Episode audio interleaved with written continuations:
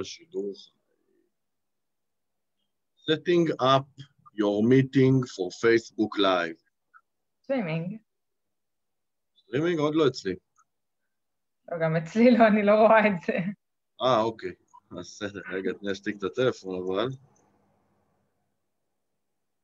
אתה רואה את זה בקבוצה? אני רואה את זה... אנחנו לייב? אנחנו לייב? אנחנו לייב. אנחנו לייב. יופי, אפשר להתחיל? יס. ברוכים הבאים לפודקאסט שלנו, עם פסים שחורים הפעם. קריטי. פשוט קריטי. חייב להגיד את זה, חייב להגיד את הדברים כמו שהם, ורד ביוטכניות, אבל בלי עצמי, נפלט לי, לא התכוונתי. לא, לא הייתי צריך להגיד את זה. מה שיפה זה שבלייב את לא יכולה לצאת עליי כמו לא בלייב. נגיד, בלייב את חייבת לשמור על הרשת פנים נעימה. כן, אפשר להתחיל. זהו, סיימתי. ברוכים הבאים לפודקאסט שלנו, הכל הקואוצ'ר, הפודקאסט עם כל מה שמאמן צריך. בתוכנית אנחנו הולכים לדבר על אימון, על שיווק, על ניהול עסק ועל כל מה שתצטרכו כמאמנים כדי להצליח. בכל תוכנית הפורמט תהיה בדיוק כמו בפגישה אימונית. בחלק הראשון נדבר על הוודא בזמן שאתם מכינים לכם את הקפה. בחלק השני נציב את מטרת הפרק המדויקת של היום. בחלק השלישי נדבר על החסמים שמונים מכל מאמן להשיג את אותה מטרה. בחלק הרביעי נדבר תכלס על מה שצריך לעשות כדי להתקדם, ולסיום תקבלו שיעורי בית, כי מה שווים כל הדיבורים בלי עשייה. והיום אנחנו הולכים לדבר על מאמן שכן מאבחן, על אבחון באימון. אבל לפני זה, מה קורה אווירה, מה חבר עליך השבוע, מה חדש? קודם כל, יש לי חבר חדש במשרד. חשבתי שאני לא אראה את זה, אה? נטלי הכריחה אותי, היא הביאה לי כמוסה, כל היום אני מסתכל עליה. וכתבנו uh, דברים. Uh, הרגע מרגש האמת. כמה שנראה שאני אדם שחלטני, חסר רגש וקר, זה היה מרגע מרגש. כתבנו מכתב על פי הנחיותיו של, uh, הנחיותיה של נטלי. לא זוכר מה כתבתי, אבל זה היה מרגש. הנחיותיי שלי היית צריך להגיד. על פי מה? קיבלתי את הרעיון ממך בסופו של דבר, אבל... בסופו של דבר, כן, כי עשיתי משהו דומה עם אשתי לפני הרבה שנים, עוד שנה וחצי לפתיחה, מה שנקרא, עשינו כזאת קפסולה יותר רצינית עם מתנות אפילו לעצמנו לעתיד, לכשאשתי תחגוג שלושים וחמש, שיש לה עוד שנה וחצי פלוס מינוס, אז אין לי מושג אפילו איפה זה האמת, איפשהו דחפנו את זה בזהרון. אז זה לגבי זה, אבל זה לא מה שרציתי לספר לכם היום בעבודה. מה כן?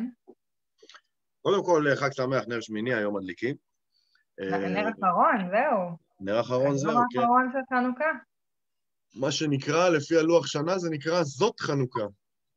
כמה סופגניות של וולדי הספקת לאכול?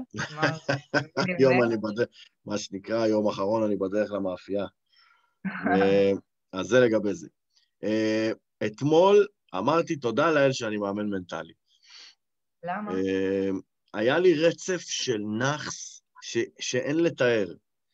זה התחיל מהבוקר, היה פאנצ'ר באוטו, שגיליתי את זה אחרי שהורדתי את רביד הבן שלי בגן, ולא הבנתי למה ההגה מושך, כי אני גאון, נסעתי עם פאנצ'ר, הלוך חזור לגן, מזל זה נסיעה קצרה בשכונה. ואז ראיתי את זה והייתי, מיהרתי לפגישות, כי רביעים פוצץ אצלי וזה, אז אמרתי להם הייתה, תקשיבי, האוטו מושבת, אין לי סועה לשום מקום, אני אבוא בערב, אני אחליף גלגל, ובבוקר, ובבוקר יש לי פגישה בתשע, ואחר כך יש לי חור, כי מישהי פה לא יכולה להיפגש לי ב-אחת עשרה, אז זה בא לי טוב. ובקיצור, אני אצא, אני אחליף גלגל בפנצ'ריה, אחזר את האוטו, היה לה תור לטיפת חלב, בקיצור, זה הכל תאומים על תאומים. בקיצור, מגיע הביתה כמו שעון, מתחיל כאילו, יאללה, בואו נחליף גלגל, שמונה בערב, גשם.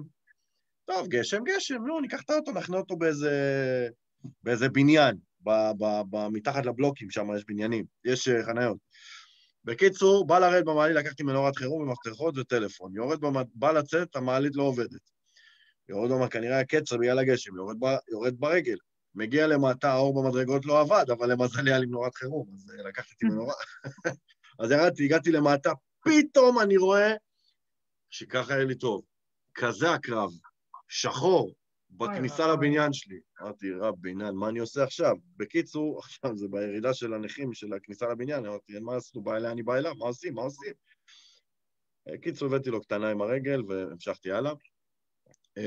אבל הוא נשאר בחיים, אז אמרתי, טוב, אני לא יכול לעבוד שם, הוא התנקם בי. אז נסעתי לבלוק, לחניה בבלוק שכן שלי, של בניין שכן שלי. הייתי שם. בקיצור, מוציא את כל הדברים מהבגאז', מוציא את הגלגל ספר, מוציא את המפתח ברגים, פותח שתי גלגלים, אה, ברגים, בא בורג השלישי, בום, נשבר לי המפתח גלגלים. יו, מה אני עושה עכשיו? שתי ברגים פתוחים, שתי ברגים סגורים, אני לא יודע מה לעשות. צלצל לאבא שלי, אבא שלי גר חמש מאות מטר ממני, אבא, עשה טובה, אתה חייב לבוא לעזור לי, אני רואה מכבי, לא עכשיו. אבא, אתה חייב לבוא להציל אותי, אני חייב מפתח גלגלים, תבוא תעזור לי, אס או אס, אס או אס, תקליט. אפשר את הגרסה המקוצרת כדי שנספיק גם... כן, כן, כן, ואז הוא אומר לי, ואז הוא אומר לי, טוב, בסדר, אני בא, בום, נגמרה לי הסוללה בטלפון. ואז ברגע הזה אני לבד בגשם, אני לא יודע אם אבא שלי בא או לא, אין לי איך להתקדם, ואז נזכרתי שאני מאמן מנטלי. אמרתי, טוב. טוב, קודם כל בוא נצחק. קרה לך משהו, אירוע. אז קיצור, אמרתי, טוב. הכנסתי את הכל חזרה לאוטו, השארתי את הגלגל כמו שהוא עם הג'ק, עם הכל, עליתי למעלה, אכלתי, קודם כל. ואז צלצלתי לאבא שלי, הוא בא, הכנסתי גלגל חמש דקות ונגמר. אבל איזה סלט, איזה סלט. אז זה ככה... מה ש... הפואנטה שכל הסיפור הזה... יום בחיים. ממש, הפואנטה שכל הסיפור הזה הוא שכשצרות באות בצרורות, קחו אותם באהבה. זה מה שרציתי להגיד. אם תהיו חזקים מנטלית, תעברו את זה. זה נכון. אתה ערני לתגובות שם בפייסבוק? אין כלום, אף אחד לא מגיב, אף אחד לא... אה, מישהו יגיב. לא, לא משהו מעניין. אני רק בודקת. אם היום פספסנו תגובה, תדעו שזה בגלל שהאווירה מחכה היום. ולייקים ותגובות, בוא נתן לייק לעצמי. יאללה, אז מטרת הפרק שלנו להיום היא להבין, לדעת, ללמוד. איך משתמשים באבחון כדי להשיג תוצאות טובות, טובות יותר עם המתאמנים שלנו. אמת.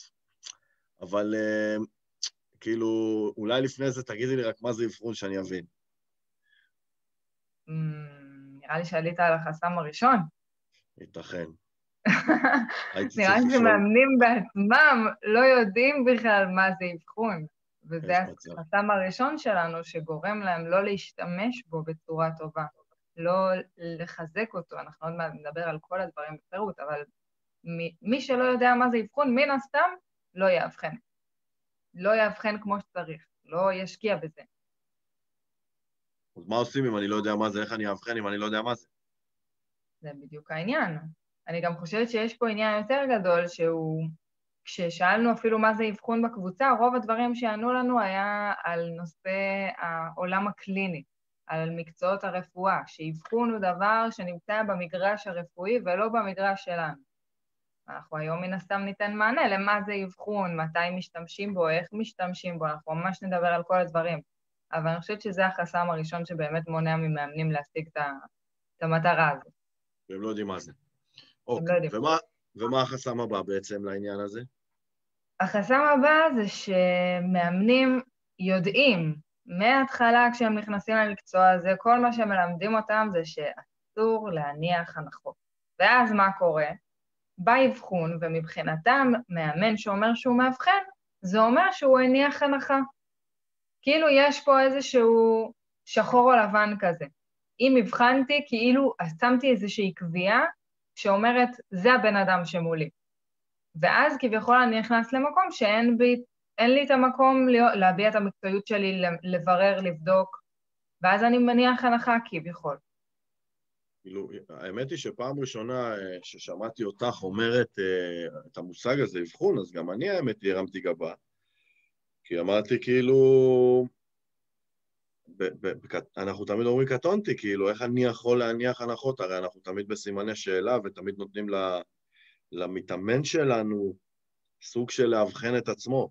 הוא זה שהסימון צריך ליפול אצלו, ופתאום הפכת אותי להיות מאבחן, וזה ניפץ אצלי איזושהי אמונה שהייתה נורא בסיסית אצלי, אפילו לא אגיד אמונה, אני אגיד הנחת יסוד, נורא בסיסית אצלי, ולא הרשיתי לך לנפץ אותה, זאת אומרת, אני שמתי מעצור, שמתי תמרור, אין כניסה. ואז מה קרה? ואז מה קרה בפועל אחרי שלמדת את הדברים? הבנתי ש... הבנתי שאני עושה את זה כל הזמן. הבנתי ש... ש... שזה פשוט עניין טרמינולוגי לחלוטין.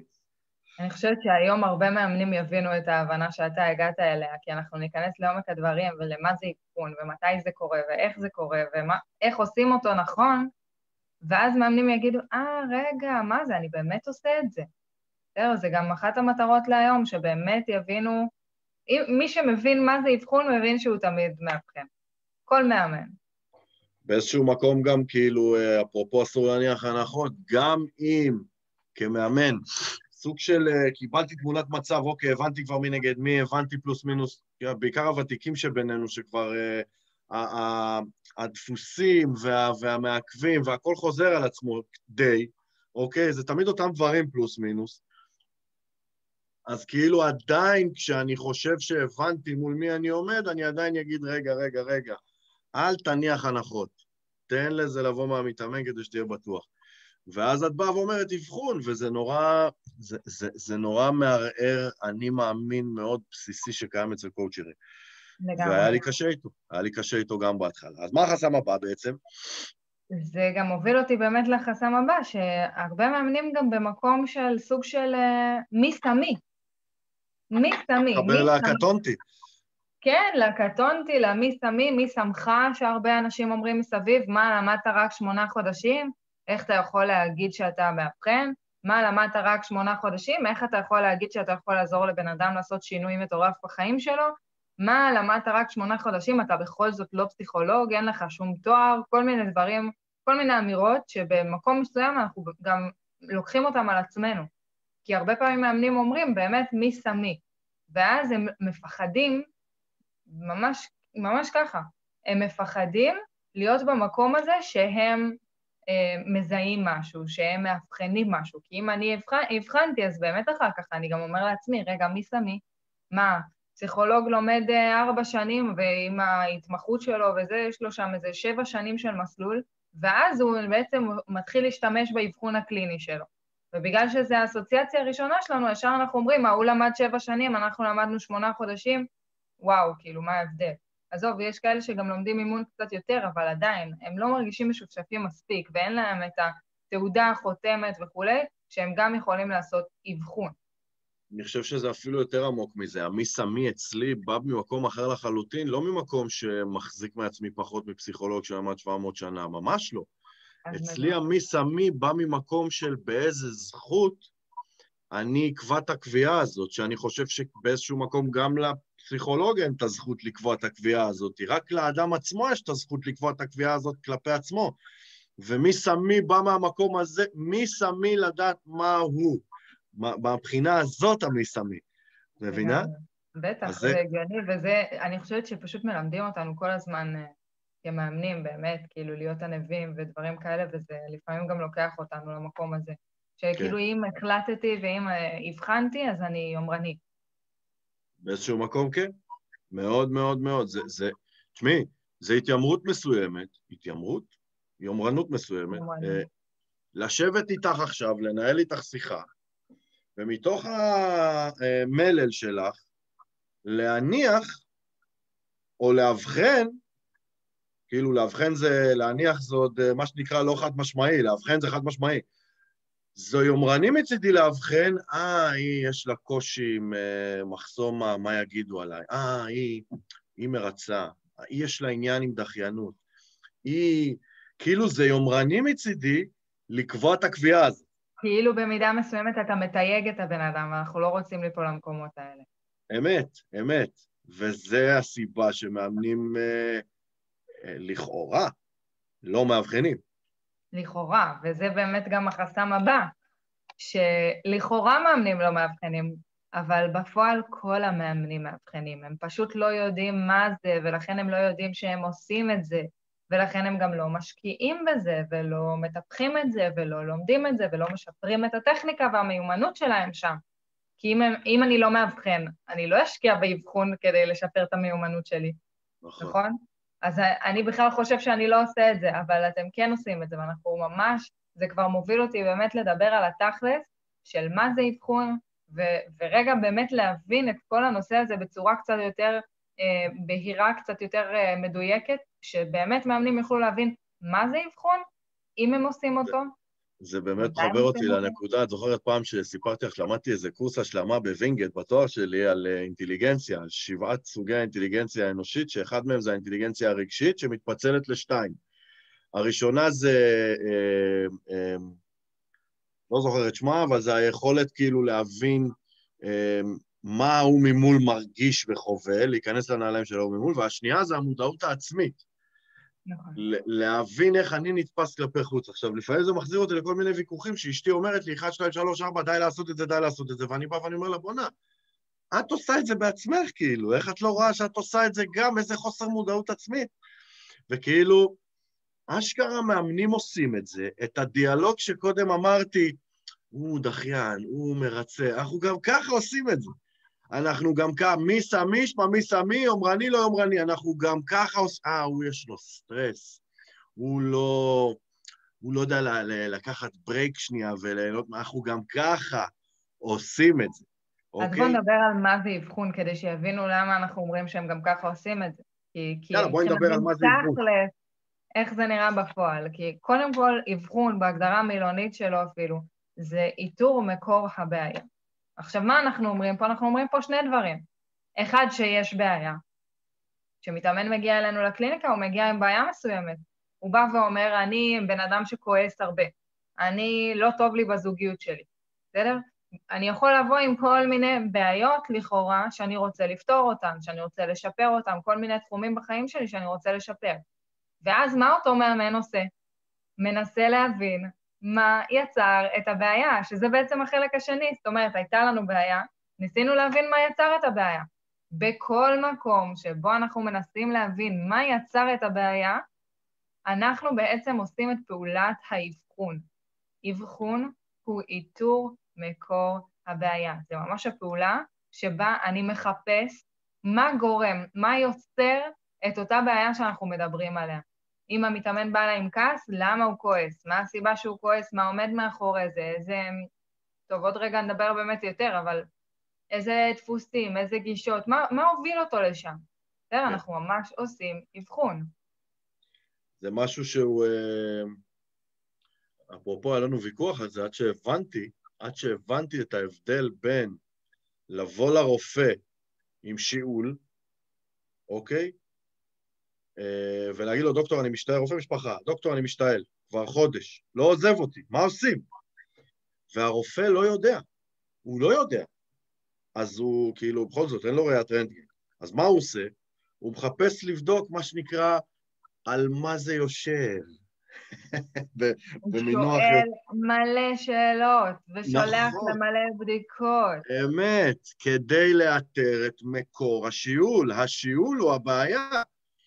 הוא לא יבחן שיעול, אני הבחנתי שיעול. אני לא צריך את הרופא בשביל זה, אז אתה, שיעול... אתה אמרת, אתה באת עם בעיה מראש. אמת, והבעיה הזאת לא דורשת אבחון, בואי. אני נכון. יודע שאני משתעל. נכון. מציק לי, אני לא נרדם בלילה, אני מתעורר. ואז הוא שלח אותי למיליון מיליון ואחת בדיקות, וכל בדיקה באה עם תוצאה מסוימת, ואז הוא בדק ובדק ובדק ובדק, והבדיקה הראשונה לא היה כלום. עדיין אין הבחנה, והבדיקה השנייה לא היה כלום. עדיין אין הבחנה, והבדיקה השלישית, והבדיקה הרביעית, והבדיקה החמישית, ואז הוא גילה שמשהו בבלוטת התריס לא תקין. הבחנה... עכשיו צריך לטפל בבלוטת התריס. אחרי שהוא עשה את כל הניסיונות לאתר מה גרם, אני חושבת שבאמת רופא, כאילו רפואה אין מה לעשות, זה המטאפורה הכי קלה לתת לסיטואציה הזאת, למה? כי כולנו מבינים מה הרופא עושה. כולנו מבינים שהוא לא אמר לנו, אה, אתה משתעל. אנחנו מבינים שהוא מנסה להבין למה הבן אדם משתעל, ובאותו דבר באימון. כשבן אדם בא אלינו ואומר, אני כל הזמן כועס, אנחנו מנסים להבין למה הוא כועס. גם אנחנו עושים אבחון, אנחנו פשוט לא נותנים תוצאות. לא של אבחון קליני, לא של אבחון פסיכולוגי, לא רפואי, לא שום דבר כזה. אנחנו עושים פשוט מאוד את הפעולה של האבחון. ולכן, מאמנים, כן מאבחנים. מה אנחנו מאבחנים? אני אעשה קצת שינוי בתכנון שלנו, כי, כי חשוב לי רגע לגעת בזה עכשיו, זה ממש ככה ממשיך את מה שהתחלנו לדבר עליו. לא זוכר מה תכננו גם ככה. יופי, זה בן אדם רציני. אני לא אפשר חייבת אצלי, אבל בסדר, אני עם הפתק, אל תדאגי, אני קורא. יופי, יופי, מעולה. אני שמחה שאתה קורא. בקיצור, אז מה אנחנו מאבחנים? הטכניקה של האבחון דורשת מאיתנו שני דברים. אחד, לזהות חסמים. כי הרי אם אני לא יודע מה חסם, גם אם הוא יבוא לי ככה מול העיניים, אני לא יודע לזהות אותו, נכון? אז אני צריכה לדעת קודם כל מה אני מחפשת. אז אני מחפשת דפוסי התנהגות, בסדר? אני מחפשת בן אדם שאולי מרצה, שאולי, אה, לא יודעת מה, אולי דווקא בכיוון השני, שאולי הוא מתנסה. אני מחפשת, אולי הוא דחיין. אני מחפשת כל מיני גישות מעקבות. יכול להיות שהבן אדם הזה הוא קורבן, והוא לא אוהב לקחת אחריות על, כל, על כלום, והוא כל הזמן בגישה של עשו לי, לקחו לי, שתו לי. בסדר?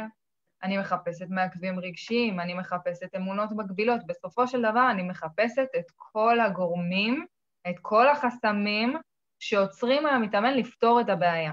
בסדר? או שיוצרים את הבעיה לצורך העניין.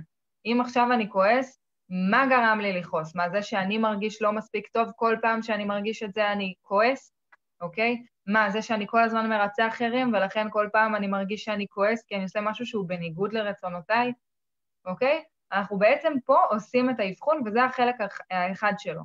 החלק השני שלו, זה כבר לדעת לשאול את השאלות, כי האבחון, אנחנו קוראים לו לפעמים באימון חקירה, אוקיי? למה? כי אם אני לא יודע לשאול את השאלות הנכונות, אני בחיים לא אגיע לגורמים האלה, לחסמים האלה, אני בחיים לא אגיע באמת למקור הבעיה.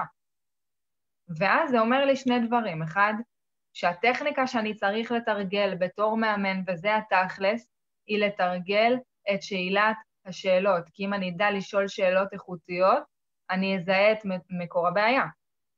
ושתיים, מה שזה אומר לי, זה שאם אני אדע לשאול שאלות ואני אזהה את מקור הבעיה, אני אהיה מאמן טוב יותר. למה אני אהיה מאמן טוב יותר? למה אני אשיג תוצאה טובה יותר עם המתאמן שלי?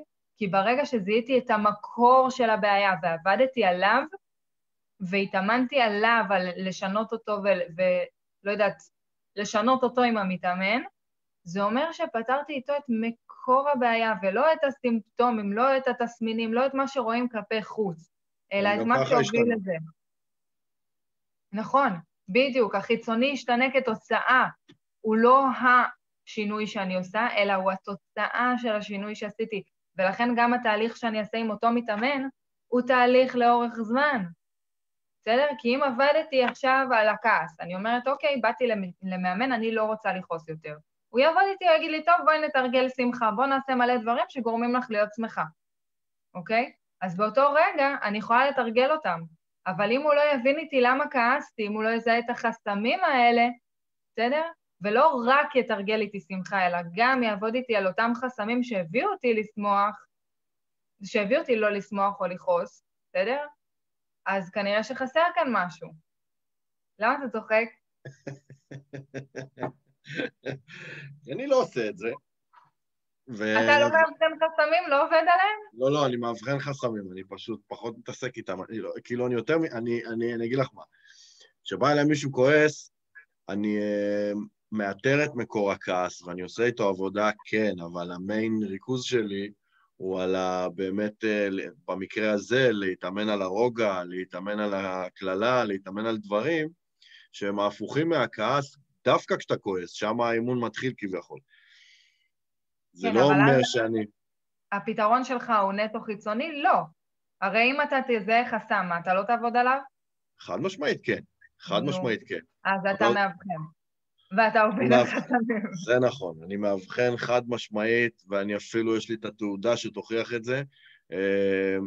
מתי ש... האימון שלך יהיה, יהיה חסר, יהיה לוקה בחסר, אם אתה בחיים לא תתעלם, לא תתייחס לחסמים, אלא אתה תעבוד רק חיצוני. רק על הסימפטום. נכון, נכון.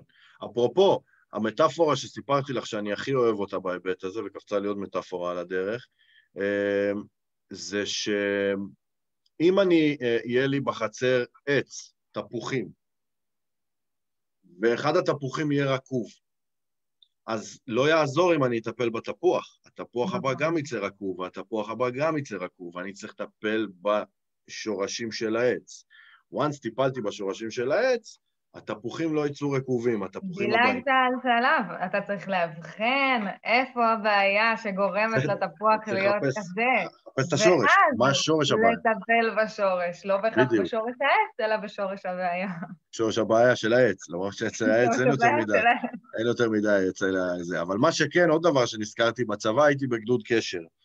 ובקשר, דרך אגב, אני הוט, בזק, איפה שתרצי אני יכול לקבל עבודה עכשיו, אני ממש הייתי בגדוד רציני בעניין, עכשיו למדתי על תדרים, על קשר מה שנקרא לא קווי, וקשר כן קווי, כאילו עם כבל ובלי כבל, בלי כבל זה עם אנטנות, אוקיי? וכשיש תקלה, אני כאיש טכני, לא יכול לנחש מה התקלה, אוקיי? אז אני מתחיל, היה לנו שיטת הצעדים, לא זוכר כמה, שיטת הצעדים, עוברים צעד ראשון, צעד שני, צעד שני, זה דברים שלמדתי בקורס בצבא, עוברים, עושים, לפי הסדר, קודם זה, אחר כך זה, בודקים את זה, בודקים את זה, שוללים, שוללים, שוללים, שוללים, שוללים, ואם כלום לא עובד, כנראה ציוד תקול, זה המוצא האחרון, עושים ריסטארט, בסוף עושים ריסטארט, אז ככה עוברים דבר, דבר, דבר, דבר, מצאתי בעיה, בום, אה, הכבל, בום, אה, התדר, בום, אה, אוקיי, זה לא, אה, האנטנה לא מכוונת, ואז once הבחנתי, ואני כולה איש קשר, לא דוקטור, once הבחנתי את מקור הבעיה, אני יכול לתקן אותה, אני יכול לעבוד עליה, אני יכול לסדר אותה. אז כמאמנים, אנחנו פשוט מאמנים אותה. אוקיי? אז אני מאוד אהבתי את זה, ומה שהכי אהבתי שדיברתי איתך באבחון, זה מה קורה במצב שבו הרופא שלח אותי לבדיקת דם, או בדיקת שתן, לא משנה, והתוצאות הגיעו, קירה את זה שיש את ההתראות באפליקציה של הקופת חולים, וההתראות הגיעו ואני נכנס, והכל ירוק, ירוק, ירוק, תקין, תקין, וי, וי, וי, נגטיב, נגטיב, נגטיב, כאילו הכל ברכה, ברוך השם, הכל טוב. ואז הלכתי לרופא ואני אומר לו, דוקטור, באתי רק לשמוע שהכל טוב, הוא מסתכל ואומר, הכל טוב להתראות. ואז אמרתי לך, גם זאת הבחנה, לא? אף על פי שאין בעיה. אין בעיה, אבל הדוקטור יבחן, אדוני, הכל תקין. ואת באת ואמרת, לא, זאת לא הבחנה. נכון, זאת לא הבחנה, כי התהליך שקרה שם לפני כן, הוא לא היה כדי לאתר את מקור הבעיה. זאת אומרת, הוא כן נתן לך פה, הוא, הוא בסוף אמר לך, התוצאה תקינה או לא תקינה. הוא נתן לך את תוצאת הבדיקה, אבל הוא לא, הוא לא עשה את פעולת האבחון, הוא לא איתר את מקור הבעיה בשום שלב, הוא לא ניסה לאתר את מקור הבעיה, כי אתה סך הכל עשית בדיקות דם. בסדר? ואם היית הולך אליו עם בעיה, ובגללה הם נתנו לך את בדיקות הדם, והכל היה יוצא תקין, הוא היה ממשיך בטיפול. כן, אבל לצורך העניין, אני יכול ללכת לרופא, סליחה, אני יכול ללכת לרופא שיניים, לבדיקה תקופתית, עושים את זה, נכון? הרי שנה לא היינו אצל רופא שיניים, נלך, תבדוק דוקטור שהכל בסדר. הרופא מסתכל עם שתי שטויות שלו, עם הברזל והמראה הקטנה, בודק, בודק, בודק, בודק, בודק, בודק, בודק, עשר דקות, אדוני, הכל בסדר, אין חורים, סע לשלום. זאת גם לא הבחנה. זה נותן לך את תוצאת הבדיקה? כן, כי אין שום בעיה. כי אין שום בעיה, כי הוא לא יבחן שום דבר. כן, אבל אם היה לי כאב, הוא היה צריך לחפש מקור הבעיה. נכון, הוא היה צריך להבחן ואז להגיד לך, הכאב הזה נובע מי דלקת בחניכיים, מי, לא יודעת מה, חור בשן, מי יותר מדי יהיה אבניק, לא יודעת מה, בסדר? כן. לא רופאת שיניים, לא מתיימרת לי. לא משנה, כזה. אבל הדבר, אני חושבת... מי שמח, מה שנקרא, מי שמח. מי שמח להיות רופאת שיניים. בדיוק. הדבר שאני חושבת שהוא הכי קשה למאמנים, ואני רוצה לפתור אותו, זה הנושא שהוא דווקא של היומרנות, ושל הנחת ההנחות. אני חושבת שאלה המקומות שבהם, אנחנו כמאמנים הכי נכנסים לקונפליקט שהוא ערכי, ובו הוא נפתור יותר רגע. היה לי דיון עם אחד המאמנים שהצטרף לסטנדרט, בסדר? בניסיון להבין האם הוא עומד בשיטת האימון שאנחנו הגדרנו במסמך האתיקה שלנו. האם הוא מאמן לפי מסמך האתיקה שלנו או לא? והיה לי דיון מאוד גדול איתו על זה שהוא למד כל מיני כלים במקומות שהם לא אימון, ואז מה בעצם זה אומר עליו? זה אומר שהוא מה? הוא כבר לא מאמן? הוא לא יכול להיקרא מאמן כי יש לו כלים מעולמות אחרים? ואז אמרתי לו בדיוק את מה שאני אומרת על אבחון.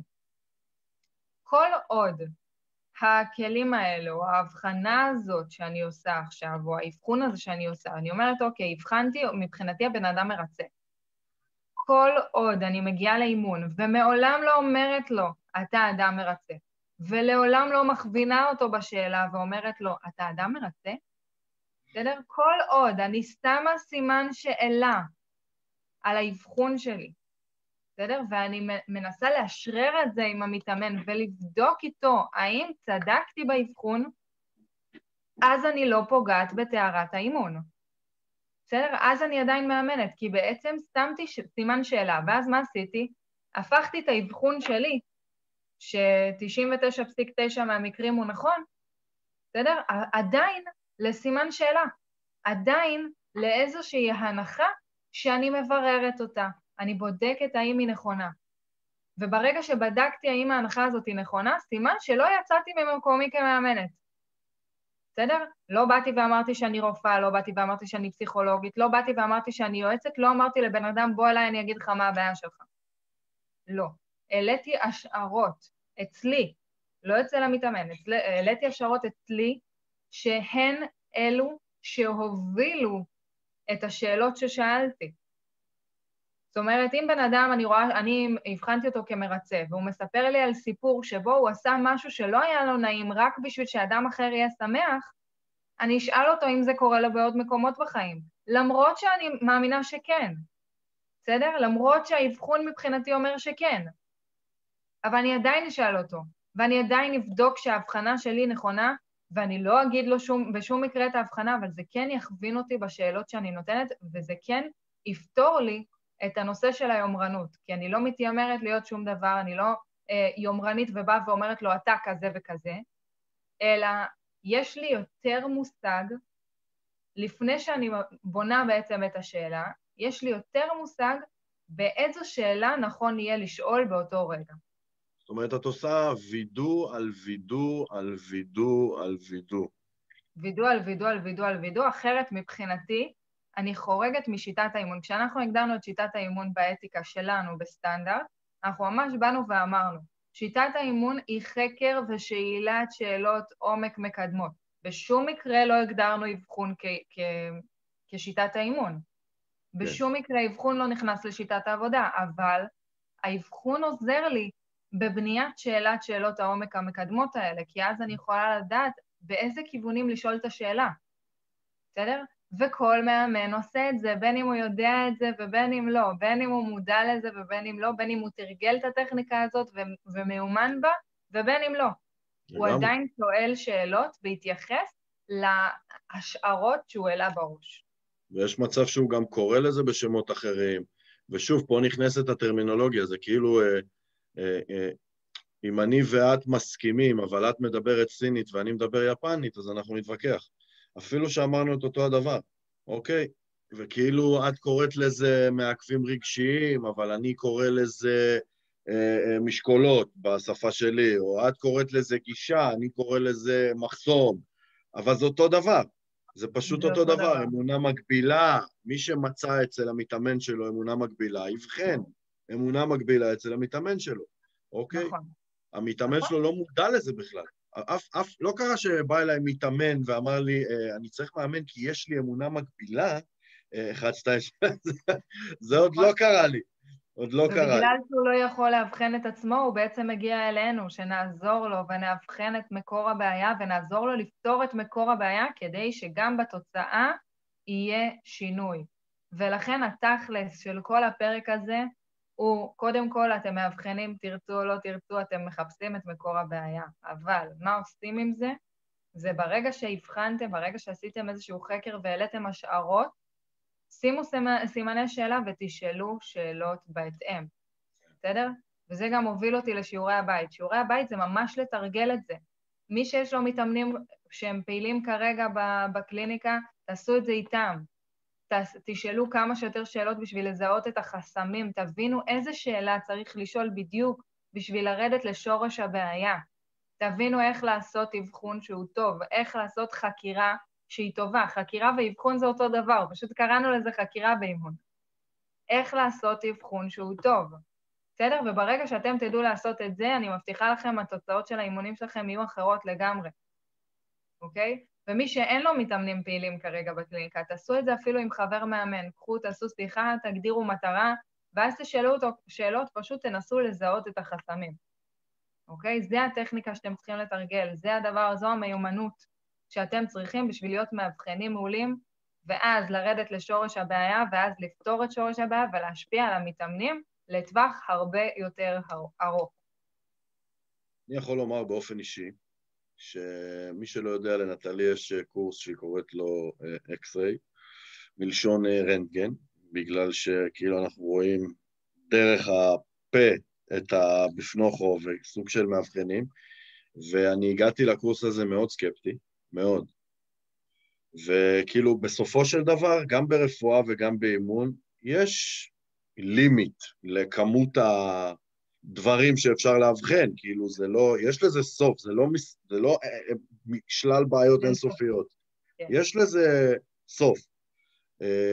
ובעצם בקורס של נטלי, סוג של, זה עשה סדר בכל הדברים האלה שאפשר להבחן, והכניס את הכל למין, אפשר לומר דמויות שכאלה, תבניות שכאלה. תבניות. תבניות, זה המילה שאת אוהבת, תבניות. אני מתה על תבניות. קופסאות, קופסאות. והייתי מאוד סקפטי, וזה גם משהו שכאילו אני מוכרח להודות באופן אישי, לוקח לזה זמן להתיישב, אבל אז, כשנגמר כמה זה, שבעה שבועות, שמונה שבועות, משהו כזה, נגמר הקורס, הובחנתי, לא הובחנתי. הבחנתי.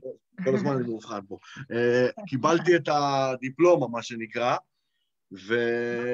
ויצאתי לשטח, ופתאום, בלי שהייתי מוכן, בלי שרציתי, הגיעה לה מתאמנת חדשה לפגישת היכרות, והיא סיימה אצלי עכשיו פגישה מספר שש לדעתי, כיף לא נורמלי, את האחלה אימון שבעולם, היא עוברת תהליך מושלם, אבל כשהגיעה לאותה פגישה, פגישת היכרות, אני פתאום הרגשתי שאני טק, אה אוקיי, טק מרצה, טק זה, טק פה, טק שם, אה בעיים גבולות, פק, פק, פק, פק, פק, אני לא זוכר מה זה היה, אבל כאילו קלטתי הכל הרבה יותר מהר, וזה זה, זה עשה אותי יעיל פי אלף, בגלל שאת אותה פרדיגמה שהייתה לי שמאמן לא מאבחן, הרשיתי לעצמי לפרוץ, ואפשרתי לעצמי כן להיות במקום הזה שאני גם ככה בו, וגם ככה הייתי מאבחן את אותו דבר שהבחנתי כנראה גם בלי הקורס שלך, אבל הוא פתח אצלי משהו בראש,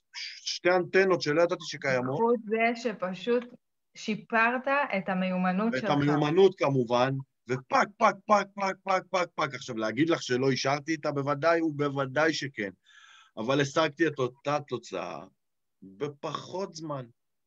כי שכללתי את היכולת הזאת שנקראת אבחון, שאני בשבע וחצי, שמונה שנים, עד שהכרתי אותך, לא הבנתי שהיא חלק מהמיומנות שלי כמאמן בכלל, כי היא של מטפל, או של פסיכותרפיסט, או whatever. נכון. וכשנפתחתי למקום הזה, גיליתי עולם ומלואו. ממש ככה. זה מה שקורה גם להמון המון מאמנים, זה, זה מה שקרה גם לי כשהתחלתי להבין איך לעבוד עם התבניות האלה, ואני גם שמחה שזה קרה לך, כי אני זוכרת היום שאמרת לי שבום, הבחנת את המתאמנת שלך וטיל, ואז אמרתי... יכול לקרוא, אני יכול לקרוא לך את הוואטסאפ, אני יכול... איפה אני אמצא אותו עכשיו? אנחנו מדברים כל היום. וזה מחבר אותנו גם באיזשהו מקום לנושא של הפרק הבא, באיזשהו מקום. באיזשהו מקום. אתה רוצה לעשות חיבור קטן או שנסיים? הפרדיגמות, השבוע הבא אנחנו הולכים לדבר על פרדיגמות, שזה הבייבי שלי בחיים, וזה בעצם היכולת לשים סימן שאלה על כל מה שאנחנו בטוחים שהוא נכון ומוחלט. ומאמן לא... ספוילר לפעילות. לא נורא. מאמן לא מאבחן, מאמן לא מאבחן, זאת פרדיגמה, אוקיי? עבורי לפחות. וכשהרשיתי לה להיות פרדיגמה, כי בהתחלה לא הרשיתי לה, אז, אז, אז נפתח לי הראש, ואז בעצם הרשיתי לעצמי להיות אותו מאמן, כן, מאבחן, אוקיי? בדאבל כוכביות, נכון כוכבית באנגלית. אז זה ככה, זה... אוקיי, נטלי, אז משפט לסיכום. אז משפט לסיכום, ספרו לנו עם מה אתם יוצאים מהפרק, מה הכי נחרט לכם בראש, גם אם אתם רואים את זה בדיעבד, ואל תשכחו לתרגל את המיומנות הזאת של, של האבחון. זהו, יאללה ביי. יאללה ביי. אני צריך... אתה צריך לנתק היום. איך עושים? נו באמת, אבל... למעלה?